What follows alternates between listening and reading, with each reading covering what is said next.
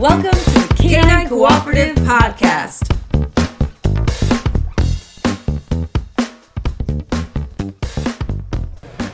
Alrighty. Oh. Here we are. We are recording. And this is like a new experience too, like having this conversation around, like in public with other people. Yeah, it's kind of weird. It is weird. So for context, Sabrina and I are at the lovely Cove Castle, Castle Cove. Yes. I think that's what it's called. We're sitting lakeside on Greenwood Lake, and we're having some cocktails. We're gonna have some snacks, and we thought this would be a great time to just plug in and chat about the things we're passionate about, which is dog stuff. Well, I mean, honestly, at the end of the day, we're having this conversation anyway, so why not record it? Yes, whether or not it's being recorded is irrelevant because we just have it, so we figured might as well put the microphones on. And just, so welcome to Cocktails and Appetizers with Jamie and Sabrina. Better known as the Canine Cooperative Podcast. Yes, so what topic tickles your fancy this evening? Well, we've been discussing, or actually I shouldn't say we've been discussing, we've had a lot of inquiries about boarding because it's the summer. Yeah. A lot of people go away. And I feel like the demand for boarding has just skyrocketed. Shot through the roof this year. I don't know if everybody's like just fed up with like, they're like, COVID's finally over. Oh, restrictions have lifted. Yeah. Like, we're going anywhere. I don't care where. We're just going. I feel like a lot of people are like, let's go. Well, there's a serious lack of, and this is something maybe we should jump into as well on this topic, the lack of professionals out there that are having boarding available. Like, every place around us has kind of shut their doors to any sort of new clients. Yeah. And you have a lot of people that are looking for, someone to care for their dog, but it's, like I've had a lot of people that are like, this person was supposed to watch the dog, and then they bailed last minute, or we didn't hear back from them. Because I feel like the desire for boarding has shifted. 10 years ago, it was okay to stick your dog in a kennel for 7 to 10 days. Now people, understandably, they don't want that experience for their dog, so they're looking for something a little bit more personal, a little bit more specialized, like. But there's not a lot of places. There's not a lot of options. There's not a lot of options, especially for new dog owners. People that have had dogs before COVID probably have a relationship with a lot of these people. Yeah. Mm-hmm. But so what we want to chat about is where you can possibly find some good referrals for dog care, and then also what to do with and for your dog to get them ready for boarding, right? Especially this generation of dogs, like they grew up with people, with owners that were home all the time or no one traveled. So for the first 2 years of their life, there was never a need to have the dog watched because nobody was going anywhere. And the dog's never been separated from the family. Yes, so the dogs, like they've never had that experience. So I find a lot with my clients is that dogs are coming back from boarding if they can get into a place, or even during boarding, super stressed. Yes. Super stressed because they've just never experienced it before. So we want to touch on not just how to find somebody good for you and your dog, but also how to prepare your dog for the boarding experience and things you can do every day that will help with that. Mm-hmm. So how do you think is the best way to go about finding somebody competent to watch your dog?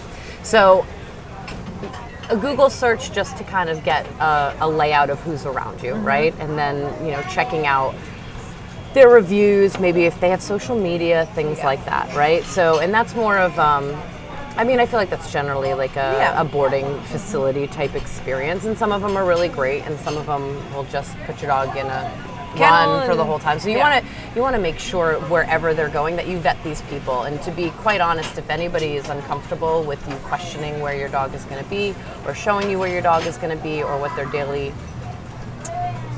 schedule is going to look like run. Yes. Yeah. But outside of that, and I know a lot of people don't like boarding facilities as their first choice, as you were saying before, the need of I want someone to like snuggle with my dog all day. Yeah. But in those instances, my first response to everybody is go to a Facebook mom's page. Yeah. Moms are the best for this stuff. Yeah, moms and dads. Yeah. But you'll get a lot of good recommendations of where people have used and how they felt about the experience. This is kind of what you're going for, right? Like, how was the experience overall? Not just like, was it clean? Like, did the dogs get attention? But like, how was it? Like, how did you feel leaving your dog there? How did you feel once you came back to pick your dog up? So, definitely Facebook Mom's page. Ask like other friends that you have that have used certain facilities or certain people to come and watch their dogs. And then also know that there's options, right? Like, so I've never put my dog in a boarding facility, right? And the last time I went away, and this is like we're in the know, right? You know what I mean?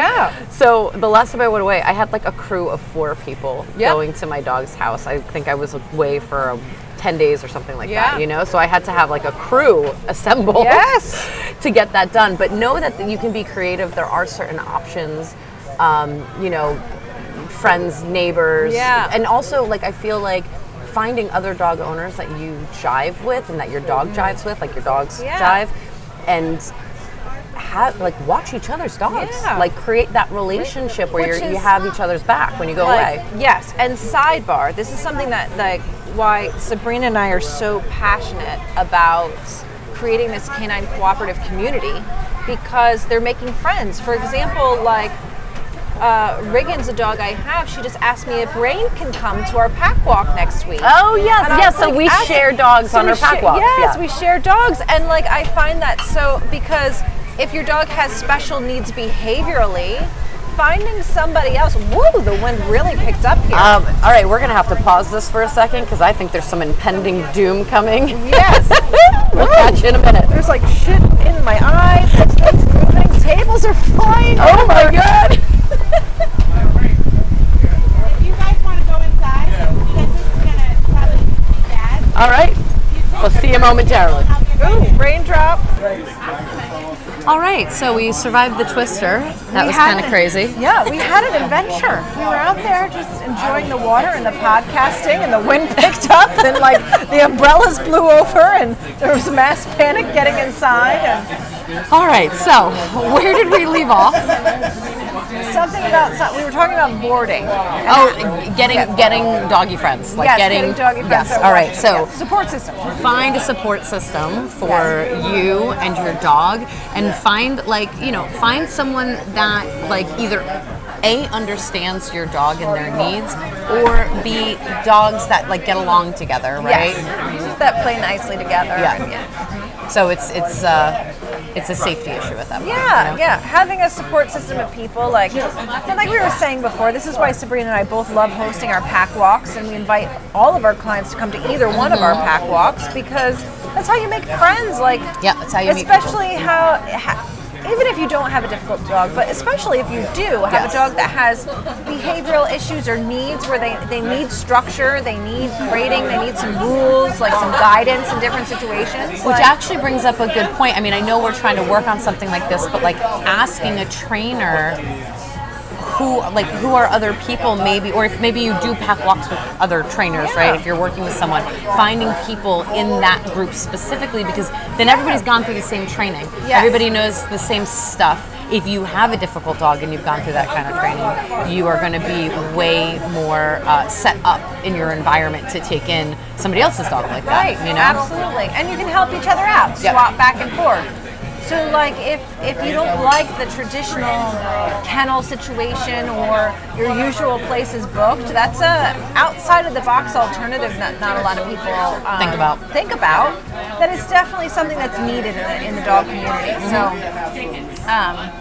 So finding a good boarding place, basically recommendations is the way to go. I agree. Yep. Like, and don't forget about your Facebook moms. Yes. It's the best way to get them. Yes. So now that, let's say you found a person that's going to watch your dog, and let's talk about how we can prepare your dog for the boarding experience that it really starts in your everyday life, like in my opinion. Absolutely, right? So at least what we do before dogs come to train and board with us is that we implement a certain structure in the daily routine of the, you know, human and dog, and also just their day-to-day schedule. So when that moves from place to place, the structure and schedule stays somewhat the same. So that's what actually puts your dog at ease. If you have a dog that is, you know, free roaming all day, has minimal, like, just crate, right? Yeah. We got to bring up the crate thing. If we have a situation with the dog where the dog has very minimal crate experience, he's going around your home all day loose because he's fine, right? Yeah. Like, maybe he doesn't necessarily need to be in a crate. I tell you, when that dog gets dropped off somewhere and that dog goes into a crate or some sort of confinement, they panic. Yes, and I personally just lived through this. And side note, if you're wondering what we're talking about by routine and order of events and all that kind of stuff, go back to our podcast on biorhythm. It all goes back to biorhythm. That's how all you can start. So go back, reference our podcast on biorhythm, that we delve a little bit deeper into that concept. But I just experienced this with a dog that I had because I board for my clients. Mm-hmm. I'm not open to the public, but so I had a dog come through who, he's a lovely dog. Like, when he's out of the crate, he's obedient, he's good with other dogs, he's great with kids, he's easy to live with. But because he's so good at home, his family didn't find the need to crate him and haven't been crating for a long time. So when he came to me, he has to be in a crate for safety. Dogs sleep there overnight. Like, when they're not monitored, if I'm like out doing things, everybody's in the crate for safety purposes. He panicked so bad, he would bark incessantly. He had diarrhea. He wouldn't eat. He, like, if he did eat, he'd vomit. Like, he was so stressed. And granted, I didn't get any sleep. Because of his behaviors, but I felt so bad for him because he was so panicked having to go into a crate because he didn't practice that at home on a regular basis. So one of the conversations I had with his owners when they picked him up, I'm like, practicing how to be calm in a crate on a regular basis preps your dog for when you're not around and they have to be kenneled or crated or whatever. We're confined in some manner that's not your home environment. Right. And just sidebar to that is, boarding is one thing, but think also about, and this just comes from my experience in these situations, your dog has to be hospitalized. Yeah. Your dog goes to the groomer. There's an emergency situation. I don't, like, God knows what happens, right? Like a storm, something. Yeah. I saw a post the other day on social media that said, it was like a picture of like a homeless shelter or an emergency sheltering facility where they only accepted families. There was like a flood or something, and they only accepted families with pets who their pets were good in a crate. Right. Yep. Because there was a picture. It was like a big open auditorium room, and all the dogs were in crates. There was like 30 crates set up, but that's where they had to be because their families' homes were destroyed. They were flooded. Yep. And again, these are the moments why it's so important that, I mean, having your dog rest comfortably in some sort of confined area is an invaluable skill. Yes, 100%. For both your own personal, like, you know, experiences that you guys might have, and the dog's level of comfort in that scenario. So, so definitely something to practice for sure. And I fly with Tallulah, and so she has to be in one of those little carriers. For those who don't know, please. Oh, right, I'm sorry. Right, I expect you guys to all know Tallulah. For those who don't know. You don't know Tallulah? She's got like her own fan page. She is. Tallulah's my little Chihuahua mix. And she's my flight buddy. She's my road dog. So we travel together and all that kind of stuff. And especially with COVID, like nobody traveled. And then all of a sudden, like, I recently like took a flight somewhere. Yeah. And I didn't that day say, hey, girl, get in this bag, which, trust me, doesn't have a lot of breathing room. Those, like, you know, I know those little tiny those airline compliant place crates. So I started practicing almost a month before I left. Like, I just like left the bag open, like let her go in and out, started playing like games with it, and then I would put her in it and I'd take her places with me that were dog friendly, right? I would go to my chiropractor and keep my dog in the carry-on bag. So her experience isn't in that very moment that you're boarding the plane and they panic, right? So important to practice, and that's exactly what you can do with crates. Yeah, so like every day, make it a part of your routine. I mean, it doesn't have to be all day, every day, but every day make it a part of your routine to put put your dog in a crate, close the door. They can have a bone in there, they can have a comfortable bed in there, like make it special. Put them in there when you're home, when you're not home, put them in there like overnight, like feed them in the crate, make the crate a positive association so they go, oh, I know how to be in here. Yes. Like I'm not just stuck in here forever and my people aren't coming back, because let's face it, boarding your dog is a stressful situation. Absolutely. Because you're leaving them. And until they, like, you build a relationship with whoever's going to be watching your dog or boarding your dog, your dog, the first time your dog doesn't know what to expect, and this is kind of the problem that people are running into now, is because everybody got dogs during COVID, and then we were home for 2 years. And now everybody's like, well, I'm traveling because I haven't traveled for a couple of years. And your dog's like, I've never been with anybody but you. So it's a big issue. It's a big issue. So do your dog a favor by introducing him to a crate regularly, often, in positive environments. Because whether it's a crate or a kennel or someone else's home, your dog knowing how to be separate from you and knowing how to settle when you're not around is such a valuable skill to have. Absolutely. Yeah. So that's what we have for you today. Yeah. I mean, obviously, if you guys have any questions or want us to expound on any topics, you can hit us both up on social media. Sabrina's the Good Dog Bot. I'm Applause Dog Training. And if you have questions, submit it. DM us. Yeah, absolutely. Let us know. It'll be a podcast topic. We'd love to talk to you about it and on it. And we're going to go back to huddling under this awning at this bar in the rain. And hopefully this all came out without too much crazy background noise. We'll see what happens. It's kind of like the real life. I know. We'll give it some culture.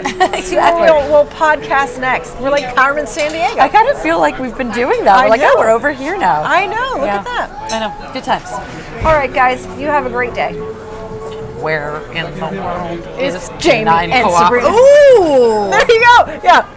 There, that's our next trip. We're in the world. I was going J9 Cooperative. We need to order another round of drinks. We do. All right, bye guys. Bye.